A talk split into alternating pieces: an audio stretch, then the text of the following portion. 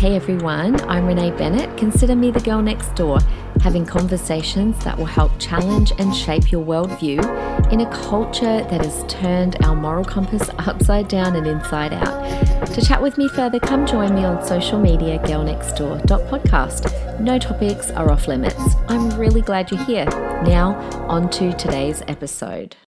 Hi, guys. Thank you for coming back again for another episode of Telling COVID Border Stories. I'm telling you, you are going to love today's story because it is wild and you are not going to believe what you're about to hear. But just before I introduce our guest, I just want to show everyone something that you might not be aware of. Most of you would have one of these. I don't know if that's backwards to you guys, but um, it's an Australian passport. This is my Australian passport. Apparently, it's a legal document, right? That gets us all around the world. In the very front page, the first thing that you open up to in your Australian passport, can I just read to you what it says? It says the Governor General of the Commonwealth of Australia, being the representative in Australia of Her Majesty Queen Elizabeth II, requests all those whom it may concern to allow the bearer, that's me, an Australian citizen, to pass freely without let or hindrance and to afford him or her every assistance and protection of which he or she may stand in need. Just thought you all might like to know that that is what it says at the front. And so you are going to hear a wild story today. I want to welcome Amy. Thank you for joining me, Amy. No, thank you for having me and doing this for everyone. oh, look, I'm just hoping. I mean, I've gotten to the point where I'm a mama bear that's been poked. And so I'm like, I'm happy for mm. everyone to jump on the journey. And if I can help anybody. Um, and I think all of us feel like that in that Facebook page. We're all like, want to help each other. Yeah. Um, yeah. So there's a lot of relatable people and relatable comments there. That's for sure. So true. And I'm I'm getting sick of hearing the media telling they're not really telling our stories. They're just getting like the police mm. commissioner or someone else to comment and it's a whole heap of garbage usually what they say. All of us know what's really going on. Okay, Amy, your story is wild. I don't even know where to begin, but it beggars belief. Do you want to, do you want to just start off by telling us who you are and what you do? Yeah, well, so I'm Amy, and um, I'm actually the founder of a mental health organisation based up in um, North Queensland in Townsville. So this has just taken a whirlwind that I would never have even been able to expect or anticipate. Absolutely. What What is your um, business called? Uh, it's called Be Kind Townsville. Oh, I love yeah. that. Yeah, so no, we reduce the stigma of um sorry we, aim to um yeah we aim to reduce the stigma stigma of mental health we go out to schools have some talks about the effects of kindness and how we can look after our mental health and you know it's been a wild ride to be away for that for so long now as well as um hopefully you know not not knowing when when i'm going to get back to it as well Totally. And now that I know your story, I think it's even more funny that your business is called Be Kind because um, you have not been shown kindness uh, when you uh, got to Townsville, but we'll talk about that in a minute. So you're you're um, a resident in Townsville, up north in Queensland, and you came to Victoria because of the passing of your pa, which I'm so sorry to hear about. I know how close I was to my pa and how sad I was when he yeah. died. So I'm sorry to hear that. So, what happened? You and your family went into Victoria where there was no lockdown, no sign of any cases for your pa's funeral? Yeah, absolutely. Um, no signs or anything like that. Where we're actually located and where we held my pa's funeral is located extremely rurally that when we say the name of where we are, no one has any idea of where it is. Um, and we came down purely on the basis that we had, you know, the full. We thought that we were going to get home within four days of coming down here. Um, but unfortunately and obviously that hasn't turned out to be that way so that happened back in july and, and now it's october yeah so you came down for the funeral knowing that at that stage that you would just be able to get straight back home like normal because there were no cases at all in victoria at the time. So did the outbreak happen when you were over there during the funeral like just after a few days after the funeral? Uh, i'm not sure to be honest with the particular dates around when an outbreak happened or when the lockdowns were. I just know that we've been to a couple of lockdowns since being here. Um, but we've been lucky enough to be rural, so it hasn't affected us as much as it has those in Melbourne, for example. Yeah. So you jumped on the plane at the beginning of August to return home. Yes, my pa's funeral was second of August. A couple of days after that, we'd said, "All right, well, it's it's time to get home. We've got our border passes, everything's in check, and um, we got on a plane going to Townsville. Got my other sister ready to pick us up at the gate, um, only to get off the plane and be escorted and you know bunched up by about twelve cops, and said, "You're not actually going home today." So and hang on, was... you had a border pass, you got on the plane, you flew home, you got home to Townsville, and you had a thing that said you were allowed to home quarantine. Yep, 100%. We showed the police that, and they said, sorry, we know it says that, but we can't. Rules have changed. How far on the tarmac did you get?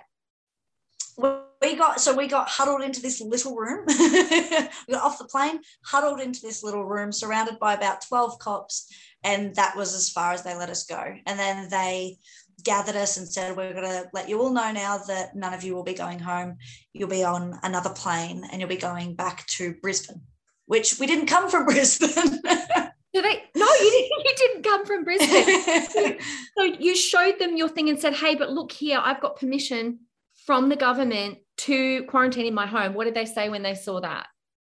They just shrugged and she said, I'm really apologetic and I know that it says that, but we've got the directive that we cannot let any of you leave this area. So 20 like meters away from a door of freedom. And next minute we've been here for months. I think I would have legged it out of there. would have been like, Honestly, I think we were about that close. oh my gosh, it would have. Oh, I don't know how you stayed kind. I would have been so mm-hmm. mad. And now there were some other people on the plane though from South Australia, right? Who had been sitting on the plane with you guys. What happened to them? Yeah, so 20 of us all in um, all on that one plane, and then eight were from South Australia who transited through the Melbourne airport, and they all were allowed to go home and go home quarantine in Townsville. So they were allowed freely despite us mixing and sitting near each other and doing all of that. And, you know, if we were COVID positive, they were just as much of a risk. Um, but they all got let through, and anybody that was coming from Victoria directly got shipped back. And there was 12 of us. And, and there was, you know, a couple of young kids on there that was just heartbreaking to watch them. yeah. And so you got put back on the plane. Talk to me about that and where you sat and all the other people that were on the plane who were also mixing with you guys. Kind of. Yeah, well, so so we actually, yeah, we actually um from that moment onwards, they gave us a directive to say you'll be getting on a plane at about, you know, 10 o'clock that night. Uh, we weren't allowed any food or drink. The Jetstar staff had just walked blatantly passed us on the plane as if we were, you know, absolute criminals. Um, and they had put us aside and said, well, you, you lot, you 12 people must board first and you must stay at the back of the plane uh, in these rows. And it was two rows, two police who escorted us in front of us. Uh, and then it was one spare row and then the rest of the other travelers. So they all let us on. They even gathered from the back. So they walked past us to gain entry to the plane anyway. All the air hostess, you know, doing their food and drinks. Uh, they walked past us, literally didn't even acknowledge it. So did they did they not even give you did they give you food and drink on the plane on the way back? No, so I went and offered everyone, even the police officers that we were with, and offered them. And, you know, even when they said no, they were like, Are you sure? And walked straight past us. So we weren't um, we weren't offered and we weren't even looked at or spoken to when we were on the Jetstar plane. I can't believe that. You you were mm. completely mm. discriminated against for one reason. You came from Victoria. Yeah, and, and we'd put in complaints and everything. And Jetstar's simple reply was, oh, you should have taken it up with the air hostess at the time. This is this is what's bugging me is no matter where we go to say, please, someone help me. No mm. one is. Everyone's like, I wash my hands of it, you know. Um, yeah, everyone wants to point the finger at, at someone else, so it's less stress on them. yeah. So, so when you got back to Brisbane, what did you do? Did you go from a plane from Brisbane and then did you go back to, did they send you to Victoria? So we got off. Um, we got off in Brisbane. They said you either stay in hotel quarantine for the 14 days here, or you make the decision now to go back to Victoria. Uh, and given the situation we were in, we thought, you know, struggling with mental health as well, we had said for now, it's best that we go back to Victoria, be in a, a space where we know, and then we'll work out another way to get back home.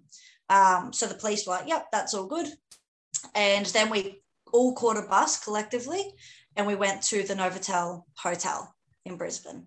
Um, we were in there, we got there about 2 a.m. that morning.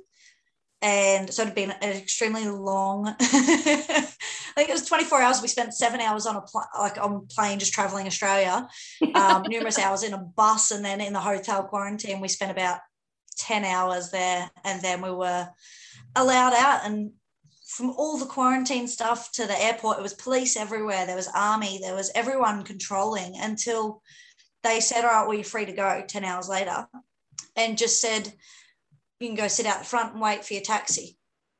We were so, under no so you weren't like you weren't made to quarantine or anything back in Victoria. So if you if you stayed in Brisbane, you would have had to have gone and paid, by the way, paid for hotel yeah. quarantine. So you decided to go back home, be with family, and and so yeah. once you arrived in Victoria after being escorted by police and the army, and I know what that looks like and feels like. I've watched yeah. that happen. you feel like a criminal. it's like the only thing that was missing was chains. Look, I'm surprised they don't bring them in. Um, Give it some time. Once you hit Victoria, they just let you go. Yeah, so even from Brisbane, the moment we were like they even walked us down in the elevators and everything from Novotel. And the moment we left that hotel, they said, "All right, be free." So we could have waltzed around anywhere in Brisbane. Oh, really? And they had no no security whatsoever on us. It was just out of our honesty that we did catch that plane. So they just left you in the Brisbane airport un, unsupervised. Yeah, they didn't even get us to that. They just said, "We've got a taxi for you out the front of the hotel. He'll take you to the airport, and you know, be on your way. So yeah, it's only out of our honesty that we did, get on that plane and didn't gallivant around Brisbane and drive back, you know, straight back up. I think that's what I would have done. Honestly, in hindsight. yeah. Yeah. But I think it's because we didn't realize how long this lockdown would be in Victoria. You just think, oh, you know, yeah. maybe a maybe a week, I mean, that's what they were told to start with. I think they were told three days, and then that became seven days, which became two weeks, three weeks, four weeks, yeah. five weeks. So you obviously now had to apply again for a pass. So did you apply apply for a border pass? Yeah, so applied, and then they uh, blocked the borders again for that two week period. Yeah, and was, then they obviously just said, "All right, well, everyone reapply," because um, that's what everyone wants to do. and so I did reapply on the sixth so the second day that they had opened up for applications. And you haven't, and, you haven't heard anything yet? No, we have like I. It was the original the three days, so I said I wanted to leave on the fourth day after the application. Um, third day I rang and yeah, they said, "Oh, sorry, we've changed it now to ten business days." Called on the tenth business day, and he said, "Oh yeah, I see your application, but you've called on the tenth day. You need to call after the tenth day." So I was like, all right, that's that's cool. I'll call you tomorrow. Called back the next day and they said, sorry, the rules were changed at 8 p.m. last night. It's now no time limit. And I was like, every day it's like you get that close and then they just strip it away from you. So you yeah, you start to lose hope after that happens numerous times. Yeah, yeah, you really do. And you feel like you mm. wonder if the person that you spoke to on day 10 knew that the rules were about to change and put you off you know? Yeah. Well, it's, is- it's funny you say that actually. So, with the whole flight dilemma up uh, from Melbourne to Townsville, the original one, the police were extremely sympathetic with us, but they also told us that they knew about it five days prior. And it was actually Jetstar who were refusing to let anyone know. Because of the money? Well, I think so, because they got our money. They haven't given anyone a refund and then the Queensland government had to pay them to get us all back to Brisbane. Are there quarantine hotels in Townsville? No. Why didn't they just fly you to Cairns? Oh, that would be ideal. it's a good idea. So, yeah, well, we thought um, that that could have even been the potential that we get off, and then they say, "Well, look, there's nothing here. We'll, I don't know, bus you or we'll fly you back to Cairns." But there yeah. was no no offer of that. It was a simple, you're going yeah. back to Brisbane." So tell me, the Novotel out of all places. yeah. Did you have to pay for that stay in the Novotel, by the way? No. Okay. They said because you're only staying for a few hours, um, that's it. And to anyone who has lasted two weeks in there, God, my heart goes out to them because that is a tough setup in there. Oh, really? Yeah, there's no fresh air. You have to, you know, it's an eight by four room. There was four adults in our room.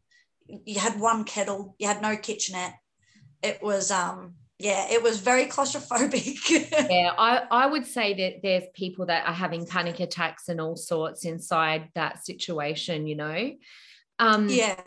Yeah. So tell me all the things that you've done. I know that I saw that you'd written written letters to you've got letters from like MPs and all sorts.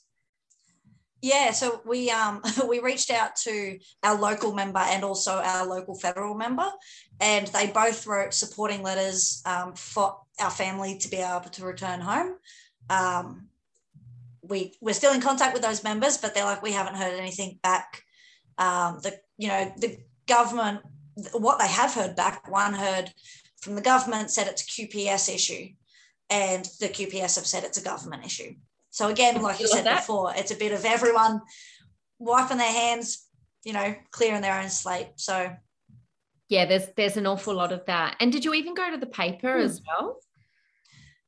Yeah, so we went to our local paper up in Townsville. Um, so we went to the Townsville Bulletin there. They wrote an article about it. Um, yeah, we reached out to many like other medias such as Studio 10 and A Current Affair, but with no luck with them guys. Um, but yeah, it's you try. Everyone says, "Oh, try your local members," or or you know, talk to the politicians, go to the media, and we've done all that, and it's still we're, we're still not getting anywhere.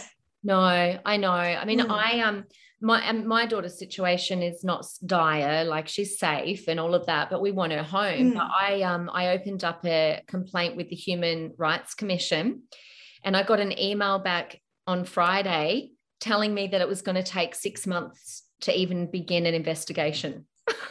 yes. we actually um we yeah, if that's not signs of the times, I don't know what is. Um, we've actually also reached out to a um, um what are they? An um, ombud, um, ombudsman. ombudsman, I think. yeah.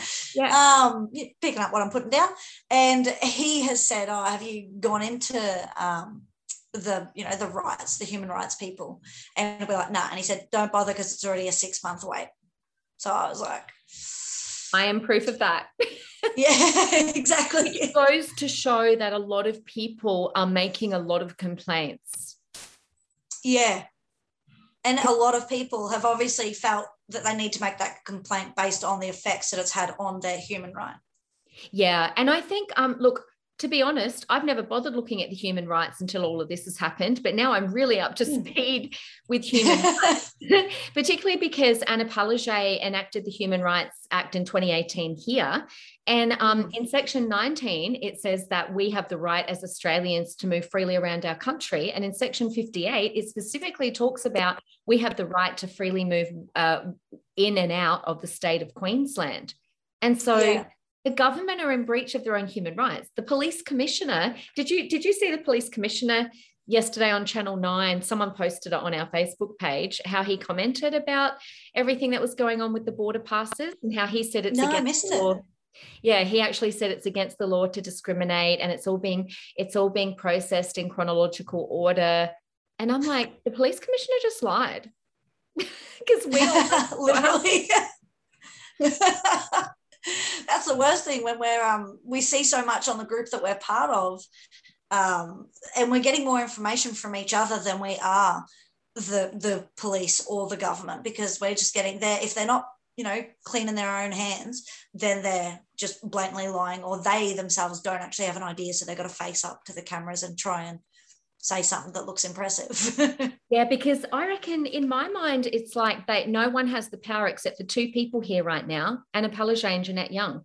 They seem to be the only hmm. ones that are able to make calls. because you know the NRL Yeah. happening. Look, we're recording this on a Sunday. This will come out this week, but the NRL grand Yeah. final is happening tonight with forty thousand Yeah. people.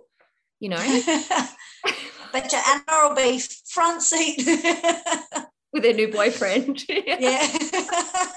Um, I um I also saw that she went to a um to a cafe where there was a um whatever it was where there was a case but she said that she didn't need to be tested or you know she didn't have to quarantine and I thought well that's bloody convenient yeah, totally. Because if that were one of us, we'd have to be quarantined straight away. You know. yeah yeah there's a lot of there's a lot of unfairness and um I know that people have wanted to believe that the government are trying to keep us safe, but I just don't believe that anymore. I'm like, Mm. no, I'm sorry, you actually don't. Not when you've got NRL people here, not when you've got people like you. If they really wanted to keep you guys safe, they would have let you go on and home quarantine. You were home, you arrived on your own turf. You know, okay, Yeah, and- tested, fine.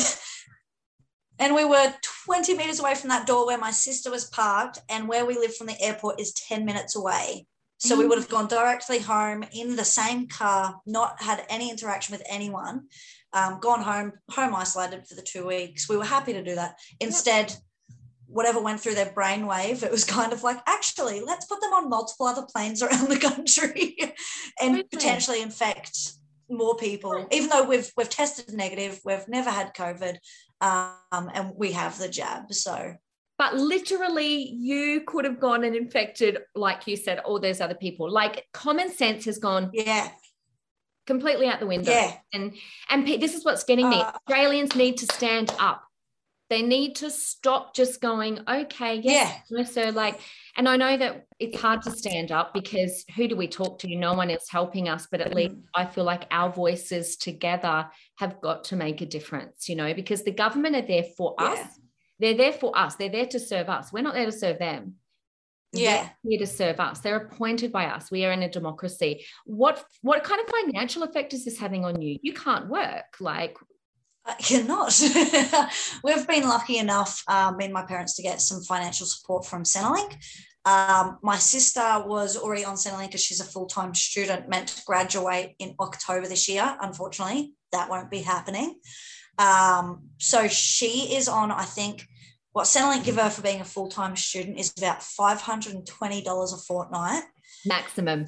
That my daughter's Yeah. in that. Yeah. and and she she's got a hire car for all of us and that costs her i think you know 540 a fortnight so she's actually losing money it's we're pitching in with what we've got from what we're you know getting from centrelink and everything but Mm. it just she's at more of a loss than she is at a gain. So it's been extremely tough. Um, mum's resigned from her job and now she works or she will be going back to work with my dad um, as he owns his own business. But yeah we're it's um and you know we've still got a, like my parents have still got a mortgage up there and they've got their caravan and car down here that they need to have back up in north queensland to go to work. So if they can't not allowed to drive home yeah they're, they're not going to be able to have what they need to continue work up there so it's another restriction even if we do arrive back to townsville Yeah, and, and getting your car back that far. I mean, I know just getting it here to Brisbane from Victoria is 800. It's probably going to be more to Townsville, but then a caravan as well. yeah i think they looked it up and it was a fair few thousand so Oh, so with no income so yeah, a- absolutely. So can people still access your business online? Like if anyone wanted to, because I know there's such a tight, you know, minimal um, amounts of, of mental health at the moment. The resources are stretched. Like, is there, yeah what does your business do? Um, so for anyone that wants to like and, and help out with that and even put the message out for themselves and those around them, we sell a whole bunch of merchandise with um, positive messages on them as well as like pretty in your face messages. Um, you know, some such as on the back it says, you know, if you're looking for a sign to not take your own life, then this is it. So it's quite in your face. It's a big one, but you know, it it does in our eyes have a major effect on those who are walking down the street and see that. Um, but yeah, so people can go there. We do have a whole support page there that links you up to pretty much any of the support you want, whether it be for a specific um, illness or if it's just the you know the basic general support that you get, such as Lifeline and all of that. So people outside of Townsville can access that? Yeah, yeah. So we still have some people up in Townsville who are doing the like. So I'm doing the ordering from here, um, and people up in Townsville that I've got are dispersing it. So people are still able to get some support. So one way that we could help uh, you, yeah. You... As for Townsville, we've so people. Uh, um. So what was the question? Sorry, people. So people can jump online and order your merchandise, and that would help to support you. Oh, 100%. That would help support me and hopefully, you know, in the long run, support them and those around them as well. So it's a it's a win-win. absolutely absolutely and you you are such a positive beautiful person to talk to like the moment that we jumped online together i was like i am going to enjoy this conversation thoroughly which i have and we we almost made it it's just at the end it's been glitching but i might have to i'll, I'll get some of that edited out so um but Amy, thank you so much for joining me. It's actually been a pleasure. Um, and I'll make sure that the link to your business goes um, with this. We'll figure it out. have a look. All right. Well, we'll probably have to hang up since the internet's not working. But thank you, Amy. Hey guys, as you would have heard or seen if you were watching YouTube, Amy and I got cut off mostly because she was so rural out there in Victoria. Um, but I just wanted to finish off that conversation um, that Amy and I were having. Firstly, to say that we wish Amy and her family all the very best to getting back to Townsville. they should be able to make it onto um, just more than being on the tarmac. Um, I think as well, something that we can all do is support her business. Um, Amy's actually got an incredible story that I actually read about later after I met Amy um, and the struggles that she's been through personally. She's really inspiring, and her business that you will be able to find the easiest way I found it was on Instagram, Be Kind Townsville, all one word, Be Kind Townsville. Uh, and on there, there's a link to her website. And one way that we can support her is by um, buying some of the merchandise, which has got amazing little captions and positive um, affirmations on there. So I would encourage you to do that. But what Amy was going to do at the end, having been someone that understands mental health, and um, she was really keen to share with you all different um, bits of advice and tips to help you. And so she messaged them to me, and I just wanted to share them with you. So Amy said a couple of things that we could do would be to um, remember to take things day by day and sometimes hour by hour.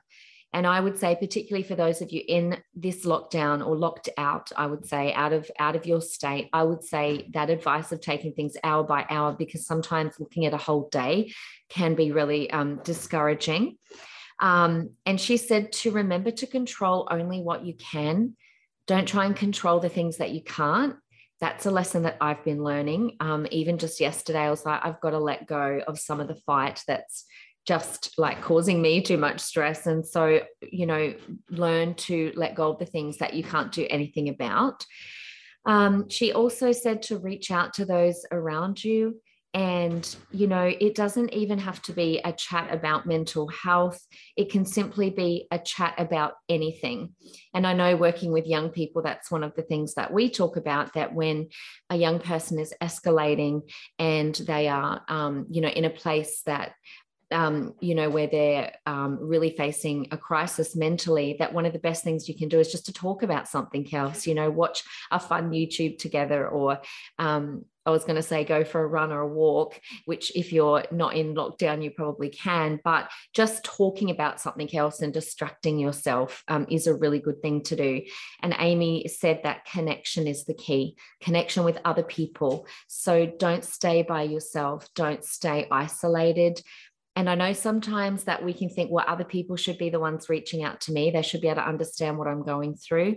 Um, but, you know, sometimes people, even though they're well meaning, um, um, if we sit and wait for them to reach out to us, we might be waiting for a while. So, you know, be the one to make the first move, be the one to reach out to somebody and make that connection. So there you go. Don't forget, uh, you can support um, support Amy by supporting her mental health business in Townsville, which, by the way, they have a partnership with Headspace in Townsville. And I know some of their proceeds go towards that. So be kind, Townsville. Thank you for joining us. And thank you so much to Amy, who shared her story and just was such a bright beacon. I loved her chatting with her, her smile, her positivity, her um, she radiates hope. And so, um, yeah, let's go along and support her. But until then, guys, thank you so much for listening to another one of our Telling COVID Border Story episodes.